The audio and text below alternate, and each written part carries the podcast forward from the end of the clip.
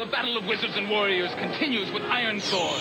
The evil wizard Malkil will take the shape of the earth, wind, water, and fire. Farewell! The fate of the world is in your hands! You're listening to the Piercing Wizard podcast, and I'm your host, Ryan Willett.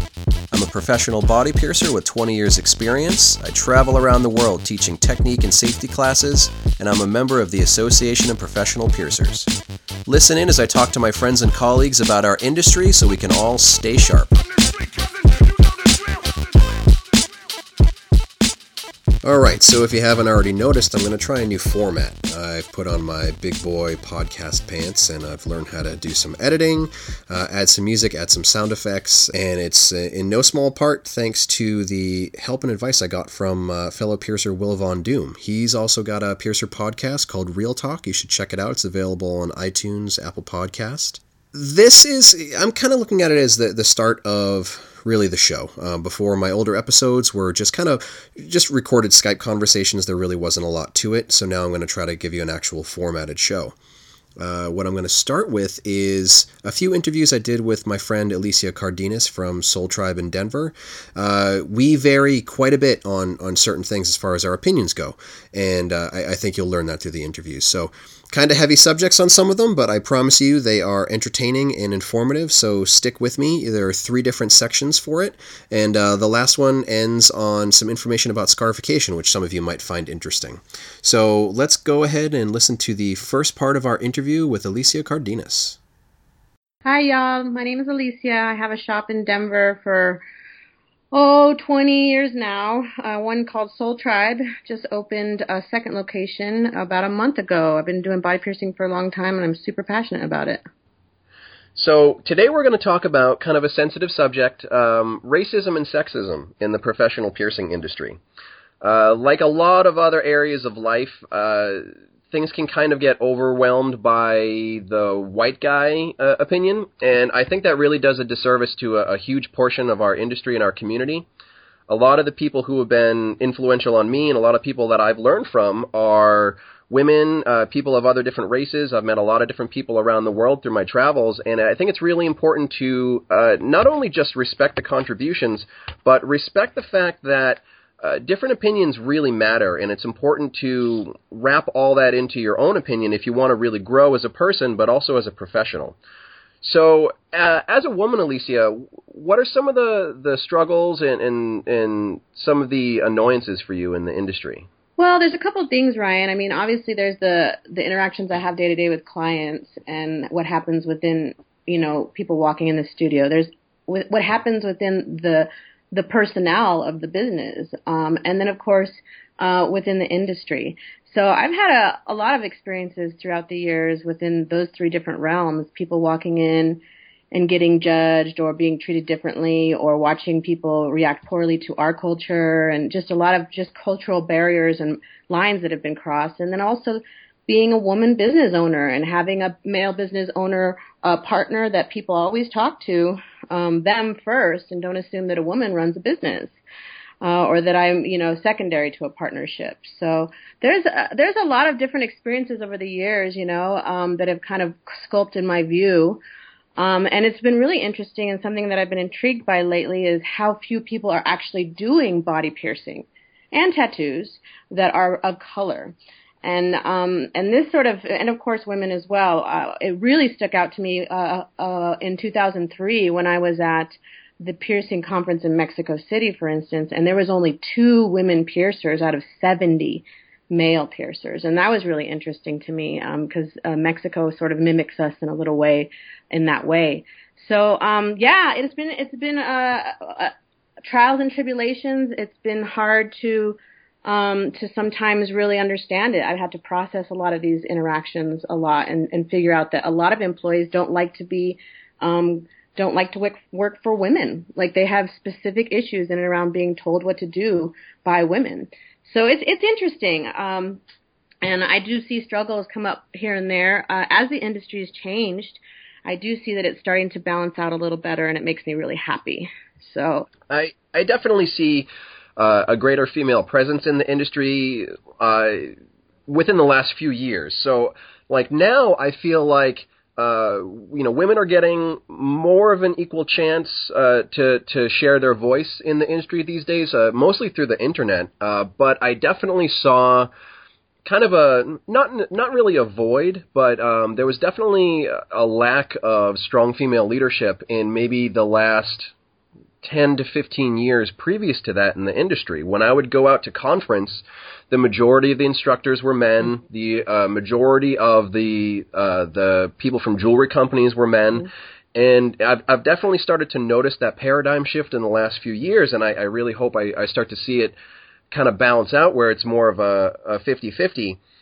But um, for for me, it's it's really important just to see different perspectives. Uh, with with men only in the industry, you're going to get a, a very uh, male centric point of view, and you really kind of lose out on uh, a lot of the growth uh, in in the industry with when it's just run by men. I, I think a lot of that comes out of tattooing culture. It does. Uh, it does. Definitely in the the 70s and 80s, you know, it was close to 100% men. You know, sometimes there were women who could who could make their mark and, and really make a name for themselves, but for the most part, uh, tattooing was male dominated, and that kind of uh, transferred over into to piercing a little bit. With with body piercing, I feel like a lot of it comes out of uh, the fetish communities yeah. of the the 70s and 80s. So you would have a little bit more acceptance towards um, towards gay people, towards women, yeah, and absolutely. It, it, it's a little bit different for our industry, but you still see that that male dominated perspective uh, overall in, in body art. Yeah, and thank God for that community because that really busted us wide open and really took us away from the biker ish uh, late '70s mentality that we had sort of that this culture had sort of wrapped around as acceptable like walking into a tattoo shop was going to be a biker dude who was probably going to be a little bit racist, but he was going to be trying some new shit. And he was being an artist a little bit, and and then all of a sudden here comes the body piercers who are like kinky as hell, and they want to do some weird shit, and they're pretty much open to anybody, and they really thank God they really changed the game and they really opened it a whole up to women and to people of color and all types of walks of life. They pretty much said like anything goes. And those two worlds again and again have clashed. I mean, you all know it. And if you've worked in a tattoo and piercing studio or if you've experienced one, you know that there is a very distinct line between traditional old school tattooing and mentality and the newer sort of like evolving piercer who may, may be transgender and you don't even know it or may have come from a foster program or, you know, like who knows? Every walk of life have sort of birthed um, body piercers, you know. So thank God for that. And but at the same time, we are still so far off, Ryan. I mean, at conference, we still um, have a majority of, of male educators, and we have a lot of, um, you know, we do have some female industry uh, owners like, you know, uh, Industrial Strength at LLC, you know, a lot of strong female business owners happening in and around our industry, but still very imbalanced, and and it's still very hard and interesting when I do see an African American body piercer, like period. You know, like unless you're in another country, it's pretty it's pretty uncommon. Now, thanks to the the the Latin American Association and the work that APP did with that, we have had like monstrous numbers in and around the Latin American community coming and supporting our organization and coming up and doing the classes. And then, of course, it's brought a lot of people out of the woodwork that normally wouldn't have felt comfortable coming to conference because they are sort of fringe piercers that are of um, you know Mexican descent or Cuban descent or that type of stuff. So um, it's it's it's coming alive, um, but it has a lot of work to do. And I'm actually going to do a lecture about it because it's something I'm really passionate about at the APP. It's it's going to be more of the APP talk style, so it's not going to be really a lot of discussion. It's going to be um, more of a a piece from my heart, a more of like what a lot of these thoughts put together and expressing like where I think it should go, like what should we done. I mean, and and how to nurture it the best we can because you're right, it really richens our experience as piercers um, I my entire career changed after I went down to Latin America and went down to Mexico and did body piercing over there. Like I became a better, thicker, richer, more rounded piercer, and uh, and I think everybody just wants that. They want to be the best they can at their job, and so having people from different walks of life coming in and expressing themselves and telling their stories of getting pierced when they were two weeks old and Panama are, you know, they're only going to lead to you having a better empathy and understanding of those things that come your way that's a really important part of the growth of the industry. People who just want to step up into leadership positions, and I would really like to see that from from anyone really. If you feel like you have a, a strong voice and you have something to share, you know, definitely find an avenue to share it, and uh, you know, come to conference, get involved with the APP, get involved online, and you know, it's it's really it's really your time. So you know, take uh, take the opportunity. You know, alongside of that, Ryan, like I was really having these thoughts for quite a while and really struggling with why more women were in the industry or why more people of color were in this industry or being welcomed into the industry or doing apprenticeships. And so, um, and, and frustrated about that n- enough in my thoughts that I was like, okay, well, what can I really do? Like, what can I personally do? And and it totally like I can't believe it eluded me for so long. But I was I have a body piercer that I trained in my studio named Casey. She's worked for the APP. She's a good solid piercer. Only been doing it solid for like three years, you know, so still fairly new um, but really overtrained, like like super overtrained for my mentality. And um, and I'm just teaching her more. Like I'm just getting her as involved as possible because she's in my little microcosm. You know, she's she, I'm teaching her a more body mod stuff, uh, more problem solving stuff. I'm teaching her um, to really just uh, as much genitals work as possible. Like we've been blessed with a lot of that work, so I um I'm really making sure that she is solid in those things that a lot of other people um, are afraid of, you know? And so I feel like it's like if you really feel strongly about it, then you just start really opening your eyes to who's who the possible future you know, leaders and really putting energy into them, taking that extra time and being like, hey, you know, I saw this post that you made and it was really good and I wanted to ask you about it because that's how we're going to get people talking. You know, I think the part, the part where we, a lot of us feel very privileged in this culture, um, the part that we balance that privilege out with is teaching and integrity. Like we just really pass that on. Like those blessings that we have every day, um, we need to not be afraid to share them. And sometimes teaching somebody is an exhausting process, but we do have to have that next generation on deck, and they do have to be conscientious of, of gender and issues around abuse and issues around race and social graces in that realm. And and the best we can do is is really dive in with the people in our perimeters so i have definitely been trying to bring more people into shadow my classes and teaching. And I did tell T- Casey that I'd like her to start doing lectures here in town because I feel like a competent piercer needs to be able to lecture to a medical community about what their craft is.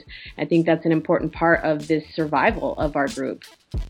Yeah, absolutely. Because if you're not teaching all the skills that go with body piercing, uh, you're you're losing out generation by generation on your ability for outreach and, and education and things like that. So, if uh, the last subject wasn't upbeat enough for you, I've got another one where we talk about piercing little kids. Uh, it's something that I think a lot of piercers are, are nervous to uh, experiment with and to to talk about. So, uh, here's part two of my interview with Alicia Cardenas. Hi, I'm Alicia. I have a shop in Denver, a longtime APP member and super advocate for all different stuff piercing related. So today we're going to be talking about kind of a sticky subject, and that's piercing kids. And I don't mean piercing 10 year olds. Uh, we're talking about piercing babies, toddlers, infants, little kids. Um, that's really kind of taboo for some piercers, I think, and then other piercers, it's just um, they're they're totally comfortable with it, and I, I feel like it it really varies a lot. I don't think there are a lot of people who are on the fence where you know sure, sometimes I'll pierce a baby and other times I won't pierce a baby. I think it's really, you know, black and white one way or the other, like yes, I will or, or no, I don't feel comfortable with it. I would definitely fall on the no, I'm not comfortable with it as far as babies and, and toddlers go. I, I'll pierce young children, you know, as young as maybe six, uh, as long as they can talk to me and tell me, yes, I would like my ears pierced. Uh, younger than that, and I really don't feel comfortable with it. What's what's your opinion on the subject, Alicia? Well, Ryan, you know, we're longtime friends, but I come from a totally different position. But I totally respect your position. You know, I think that your position is the majority of piercers out there that are seeking a professional career in a professional body stu- body art studio. So I, I totally um, respect that and I see that. I come from a different place where my culture sort of uh, dictated that I could do body piercing um, on small children and babies, and I didn't know that it was a problem really for anybody until way later after I had already been doing it comfortably for a, a long time.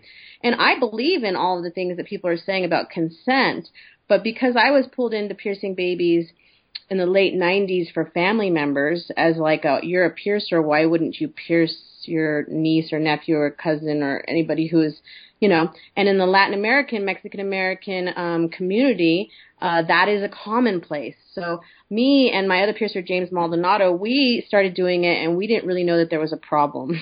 and then the piercing community was like, hey, this is a consensual issue. And we're still of the of the belief that you know our family and our our mother makes a lot of decisions and consents for us at uh, at the young age, and that this is one of those things that is uh, is in the parents' hands, and and that they um, are making good decisions by their kid. I mean, I've come up a, against a lot of opposition about this, but this is just where I come from. So, um, but you know, moreover than my stance, because a lot of people will argue with me about my stance, and and I I do think it's a conversation worth having. But what I really want to focus on, um, Ryan, is if everybody is of the belief that we're not going to do this, and when people are going to get sent to the mall and yada yada yada, which is heartbreaking for us. I just would like to see that the community be a little bit more open minded and less judgmental of those parents that ask for this procedure. You know? See, I, I definitely wouldn't consider myself to be judgmental. Uh, there are lots of things, you know, people walk through the door and ask for all kinds of things that I say no to. And piercing infants is definitely one of those things where I try to I try to go into it from a place of understanding and I say, all right, I, I completely appreciate the fact that body piercing can be um, a spiritual, cultural, significantly important thing to to a family, and a lot of a lot of little kids grow up and they love the fact that they have their ears pierced from a from a young age. So I completely respect that. I don't look at it in the same way when when people come in and they ask for horizontal tongue piercings or something else that I, I feel like isn't uh, great to do as a responsible piercer. I, I look at that and I say, no, I'm not going to do that because of safety reasons. When it when it comes to a little kid, I say I don't personally feel comfortable with it, but at the same time, I respect your decision and I respect your rights as a parent to to do that if you feel like it's culturally appropriate for you. But my personal comfort level as a piercer would be no. I would strongly urge you to wait until they're old enough to make that decision on their own, and then I would be happy to perform it for you at, at even a fairly young age. But I don't know if it's if it's for me. It's just a, a comfort level. You know, I feel like if I had had my ears pierced when I was a baby, I maybe would have grown up to uh, resent or regret that, even though I chose piercing for myself at a at a later age. Yeah, and honestly, that I think that you're the minority. I think that you approach that perfectly great. Like that's that would be an acceptable interaction to me. You're not the person. You're not the piercer I'm concerned about. I'm concerned about, and there's a lot of rhetoric on the Facebook and all that about this being a an issue of abuse. Like I think there's a there's a really you know uh, there's a lot of variables there. There's a lot of gray between it goes from uh, you know an innocent cultural mo- uh, movement to uh, you know abusing children by getting their ears pierced when they're that young.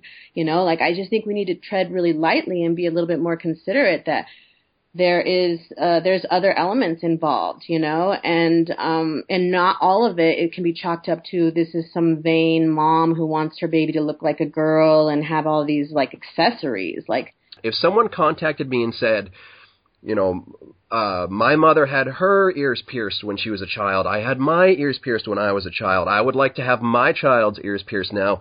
I can look at that and say, all right, I, I understand your motivation for it and I respect that, but a personal preference, I have to decline.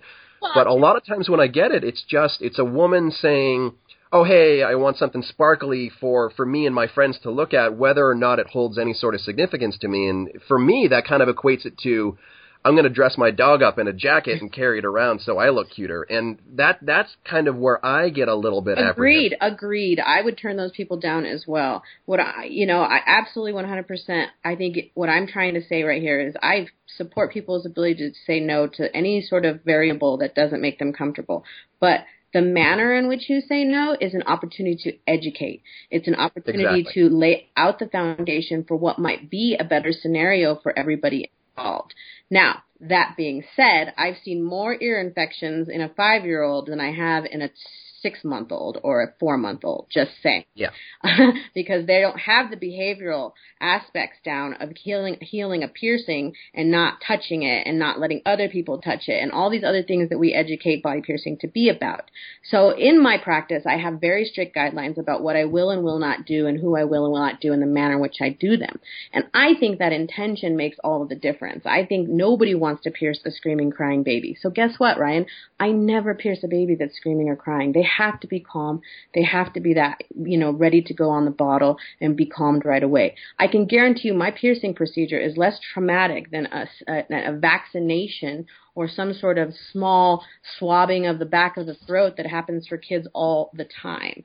So I think that everybody just needs to like really try and be um, a little bit better with their wording and approach and judgmental aspects um, to the people because I've heard so many people being treated badly who are looking for this service. I mean, literally treated like with such disrespect. And like like you should call child services yeah. on them. I, I I get I get that no, side I'm of it. I'm talking about people going into a piercing studio and being asking for body piercing for their child and having a piercer verbally assault them.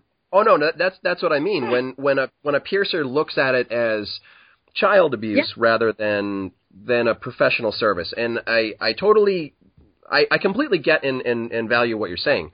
I think um, it's really important the the manner the manner that you have a consultation with a person, whether it's the parent or whether it's the the client, the child themselves.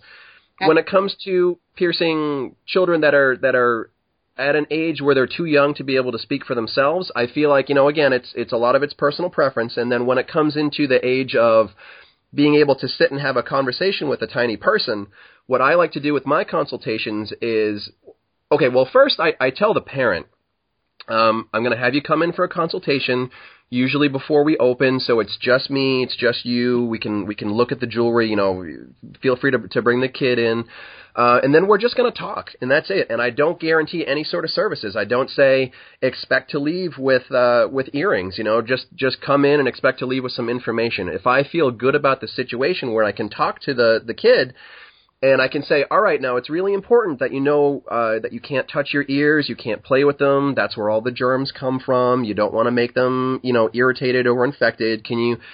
Do you feel like you can you can be okay with that? And you know, if I can look at them and I can see an intelligence where they say, yeah, I understand that. I know that I can't play with it. You know, even if they're a little kid, I'm still fine with piercing them as long as that that moment is there where I feel confident that they're at a maturity level where they can they can actually heal it. Because just like you said, there is no age line where you guarantee a lack of problems. Mm-hmm. So maybe you know you pierce a little baby, and if their parents taking care of it, it's going to heal fine. And then on the reverse, you pierce a little kid uh, where maybe their parents aren't really kind of monitoring them or making sure that they're cleaning it properly, uh, and then you're going to have a lot of problems. And what's going to be the worst experience for that client? Mm-hmm. Getting pierced when they're a baby, or getting pierced when they're a six-year-old and having to go to a doctor and having antibiotics or have their jewelry taken out for them. So.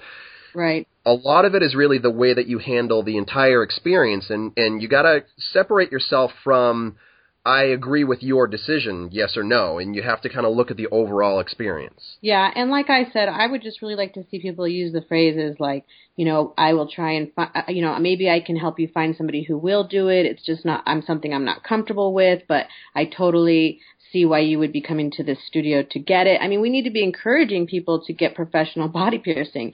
You know, we need to not be sending them to the mall. Uh, exactly. I, I think that's the worst thing that you can do for someone. You know, like, I would love to do this. Now is not the time, but I would love to tell you why you should wait. exactly. You know. So what I what I also do, and I have it right on my own website. Uh, I have like a frequently asked questions. You know, we'll pierce this age, we don't pierce at this age, and then for the you know we don't pierce infants or toddlers. There's a, another APP member studio about an hour south of me that that is comfortable doing it. So I put it right there on my website. You know, it's a it's a personal preference.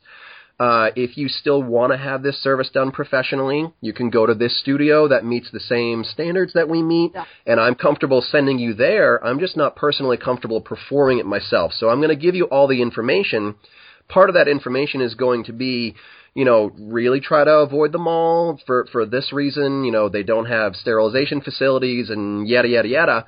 But if you really want to choose to have this done, here is a safe avenue for you to be able to have it done. I'm not going to put them down and say, you're a terrible parent, I'm going to call the cops on you. I'm going to just give them an alternative because if they want their kids' ears pierced, whether they're trying to do it themselves or they're going to a doctor or they're going to a mall or they're going to a professional body piercer of whatever skill level, they've already made the decision to have their kids' ears pierced. You really just want to get them in the safest environment possible. I, I also think it's really good to um, to look at online resources like uh, like the Point uh, quarterly publication for the APP. You know, there have been some some articles in the past, I think, on this subject, and if, if they're if there hasn't been one in a while, I think now would be a good time to maybe update that because I, I feel like younger generations of piercers they look to uh, previous generations, and if the previous generations are saying no, absolutely not, then the new generations are all going to say that. And I think it's really important for them to just have the information to make their own choice uh, based on their their personal comfort level. Yeah, and I'm available also to talk, and I can I have a pretty extensive procedure and guidelines in around my procedure. So anybody who's interested can also contact me. So how would people find you online if they wanted to? Um, to Sol Tribe Tattoo is going to be my the website I'm listed on, as well as uh, Gmail Sol Tribe S O L T R I B E at Gmail. That will find me as well. All right, so a lot of insight there. Uh, hopefully, it, it helps out some of you who um, are kind of maybe on the fence or, or, thinking about what their official policy is going to be for themselves. So um, let's end on a high note. Let's talk about some scarification. Uh, from from my perspective, uh, you know, I see it as a, a, professional service, and Alicia sees it as, as more of a ritual. And uh, I think our conversation really helps to, to shed light on, on both sides of that. So here is the third and final part of my interview with Alicia Cardenas. Alicia and I had kind of a, a, a, professional relationship for a long time, but I, I, I don't think we really broke the, the friendship barrier until a few years ago when we actually had a debate about scarification and what place body art has as spiritual or as a professional service. So I feel like we are definitely two sides to the same coin on an issue like this, where uh, I approach something as uh, really just as a as a professional service. I go into it focusing on cleanliness and aesthetics and jewelry quality and and things like that. And I feel like um, I don't want to put words in your mouth, and you can definitely uh, speak for yourself. But uh, I feel like you kind of go at it from more of a, a, a spiritual kind of place. And where do you feel like the balance is in in the modern industry for those for those issues? Oh wow. Um, Yes, I would agree with that. I think that you and I approach things really different, but I do think that it is. I I try to mix in that uh, professionalism so that somebody's getting a professional service alongside of all this other stuff.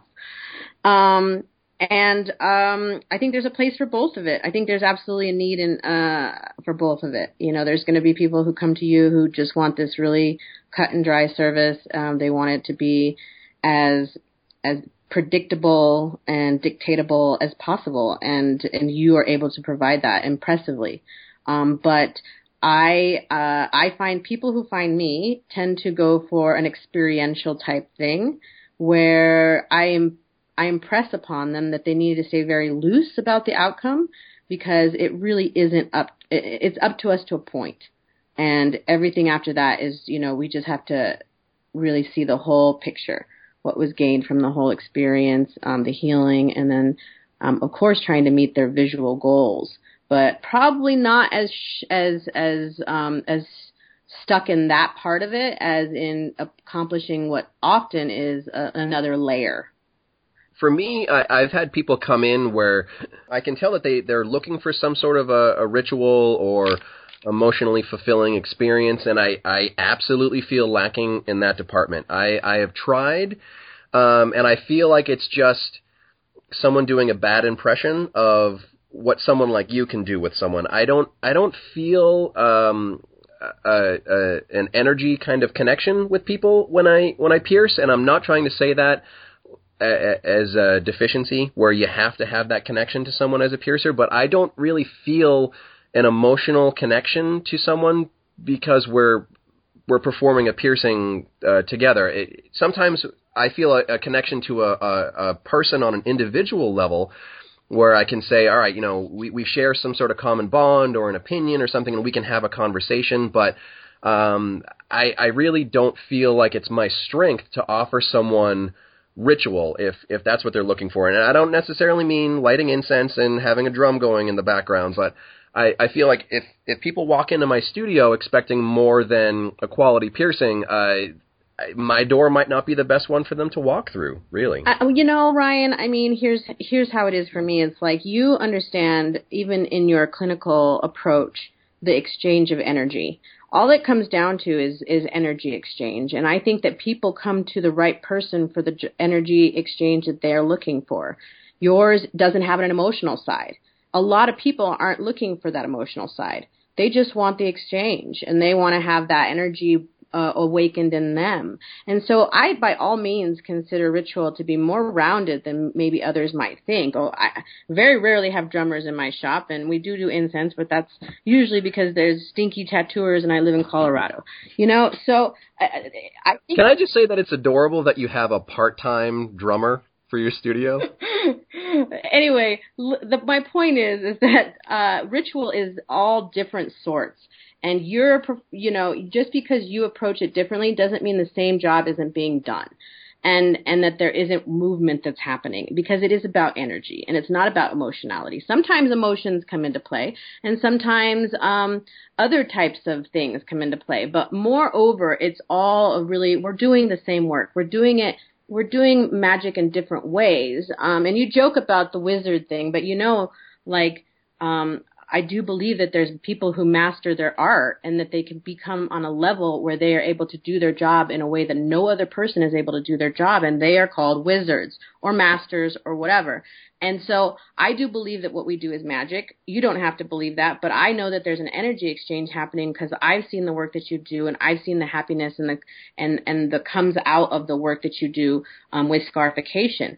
I have people who are a little bit more obvious about it. They're like, I have this issue and I want to work it out this way. And I often ask that stuff because I'm not going to spend four hours of my life giving, you know, a lot of energy to a project where I'm not in some way knowing that I'm serving the greater good of this human, you know? Well, for, for piercing, I, I would definitely say that I've, I've felt a connection to people on a few occasions. It's it's definitely not a, a, a very common thing for me, but I've I've had clients come in and um, you know, they, it started out as just the regular interaction that you'd have with, with almost any client, you know, release forms and choosing jewelry and sterilizing and cleaning and marking and all that. But then I've had that, those moments where you, you kind of lock eyes to someone or, you know, they, they say something, they communicate something with you where you, you realize that they're not just here for aesthetic reasons, you know, this is important to them and, you know, sometimes it resonates with me, sometimes it doesn't resonate with me. I've had people come in and say, you know, I, I just finalized my divorce. I want to get this new sexy piercing. And I'd be like, that's great. You know, I'm, I'm glad that I can be part of that, you know, for you to kind of reclaim a big part of your life and, and to be independent. And I, I'm glad that I can be here with you for that. I've had other people who have said, I want to get this, you know, genital piercing or nipple piercing as a way to kind of reclaim a part of my body that I've, that I've felt uncomfortable with in the past. And, those those situations, you know, I I feel something in the room other than uh, you know me getting money, them getting jewelry. I, I feel something, but uh, it's definitely not something that I can switch on. Uh, you know, I, I feel like if people come in expecting that experience, I, I probably won't be able to to offer it to them. But if it happens organically during the experience and they leave with a big smile on their face more than just seeing a cool piercing when they look in the mirror, um, that makes me feel good. But I I don't necessarily have a an an outward uh, spirituality to to the way I work. Well, but here's the thing: at its base core root in history of humans on this planet, body piercing is a spiritual ritual act. So even taking out all of that part of it, the act of pulling pushing something through somebody and getting blood out of it is as ancient and as ritualistic and as in you know um as it gets, you know. So even uh, you, I, my theory about body piercing, specifically practitioners and their art form, their medicine, as I would call it, that they bring to the world, is um, is actually what's attracting people to them. So I believe that the people who come to you, Ryan, come to you for what you give, um, whether it be total stillness and quiet or a stoic I'm in charge, you know, I'm going to handle this alpha or whatever it is that they're getting from you is what you you know you've put out there and, and there's a reciprocal relationship happening there. Um I think I even rejected one of your clients once because he was so overly analytical but asking all the wrong questions and I was like maybe you should go to Ryan like if you're going to fly somewhere for this like Ryan's the better fit for you. You know, I'm not going to show you a drawing of what it's going to look like afterwards. You know what I mean? Like yeah. these things are too far off of for me. Like I I'm here to cut you open. you know, and and and often that's what I do. Um and I prefer to do more simple designs. Like you're more elaborate and more detail oriented. I like to do stuff that makes marks that you can see from a half a block away. Like that's my aesthetic. You know. For for the people listening to this that that are a little bit confused. We're we're kind of talking a little bit about piercing, but also a little bit about scarification. Both of us perform scarification. I wouldn't say it's our, our primary service at all. Um, where you know when we walk through the door at work, you know I'm I'm a body piercer. Um, I know Alicia, you've moved a lot more into tattooing in the last few years, but you know I think I think we're both really body piercers at the core of, of anything else we offer. Um, and I, you know, I have a lot of people coming to me specifically for appointments and for big stuff and for exotic stuff and for people who are looking for ritual. And that's really who I'm lucky and based and give and get to work on now, you know. But I have to tell you, Ryan, I turn a lot of people away too because I want people to have the right person for the job. And that's where I'm really committed because I see when I can't make that connection with people and I see that they're wanting something that I can't give. And I, I think that being a real bona fide professional means being able to um, to do that. You know. Yeah, I, I, you know, for anyone listening, where if you're kind of a newer piercer, or even if you're listening to this from the client perspective, you know, it, it's really important to have the right match. So even if somebody walks in the door and you give them a great piercing, um, they might walk out feeling like they didn't really get what they maybe not necessarily what they wanted, but what they, they needed. You know, they might walk out feeling a little bit lacking if they didn't have some sort of a connection with the person, whether it was having a conversation or, you know, getting a smile out of someone or, you know, making a friend out of it. You know, a lot of people who go in for tattoos or piercings end up creating friendships with the people who work in those studios. Yeah. And if that's not your comfort zone, there's nothing wrong with that. As long as you're just kind of open and you can see that sometimes people are looking for something other than what your primary service is. You know, so if you're a body piercer, um, realize that sometimes a, a little bit of therapist can kind of come into that. You know, part of what people do for body piercing can be therapy where they want to walk in and they want to kind of get out frustration or get out anxiety or, or get out whatever they, they want to get out, you know, energy, like, like Alicia says, you know, whether you have incense or drums or not um, it can be therapeutic for people. It can be really relaxing for, for people to have these kinds of experiences. And, you know, whether you're um, like a cyber goth or, or whether you're like a super hippy dippy person, you're part of someone's life after you perform these services on them. Yeah. Yeah, and you have to remember that you know we have all, as, as ancient times have told, like these people, people who do this type of work, the work that we do, anything that in, is in and around blood, um, have all been sacred people, like have been people who have that ability to have empathy, that are connected to other humans, that are available for that. And sometimes that availability comes in the form of complete silence. And we know that that's the right thing for them too. And so I think that people overestimate like this spirituality aspect of being some kind of song and dance when it really is sometimes just knowing when to be quiet and knowing when to put your hand on someone's shoulder and and and really shaking them in and on the hand and looking them in the eye and making sure that this is the right thing for them. Like those other humanity levels that we add to it that's what makes this art this a craft an art you know what I mean? And like yeah. you and I, we get to explore other levels of this art because we've been doing it for a long time, and we're spending more time cutting, doing a scarification um, than doing a body piercing, and we get to discover new levels of this. But I just don't want you to discount Ryan that you are doing the work. It's just the people who are coming to you are asking for a certain vibration. The people who are coming to me are asking for a different vibration, and you're giving the exactly what they need. You know, I well, I I feel the vibration as Marky Mark Wahlberg. Sorry, stay tuned. We're gonna do a séance. um, I actually have to go soon because I have a load of sarongs in the dryer that I have to get out. Right, absolutely. Um, so I, this is probably a good place to wrap it up before we start really getting into like existential topics. But uh, I just want to say thanks again for uh, putting up with me and, and dealing with another Piercing Wizard podcast. Uh, this is Ryan Ouellette, and with me today was Alicia Cardenas. You're a wizard. You're a shaman. Making magic happen is fun. I like talking to my friends and sharing info for everybody. Uh, look forward to getting more of these shows up online on a regular basis for you. And if you have any questions or suggestions about what you'd want to hear on the show, send me an email at piercingwizard at gmail.com. We'll see you next time and stay sharp. For more information about the show, visit piercingwizardpodcast.com or like Piercing Wizard Podcast on Facebook. For more info about your host, visit precisionbodyarts.com or search Ryan PBA on Facebook, Instagram, and Tumblr. If you enjoy the show, you can subscribe on iTunes, Apple Podcast, and Google Play. Music by Benny B. Blanco. Show copyright 2017, Precision Body Arts LLC, all rights reserved.